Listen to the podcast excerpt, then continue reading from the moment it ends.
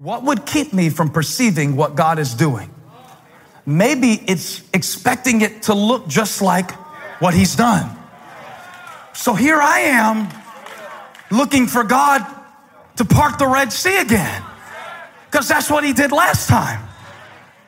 Sometimes the greatest barrier to what God is doing is what He used to do. So when you first became a Christian, you just open your Bible and you're like, oh, you just open it anywhere and God spoke to you and it had the verse of your street address from when you were eight and you just opened it and you felt like a care bear and love shot out of your chest all across the.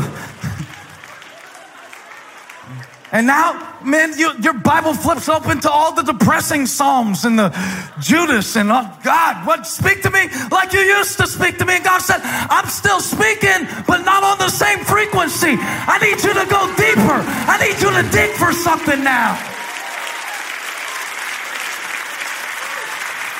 Forget. Forget not his faithfulness, but forget the form that it came in.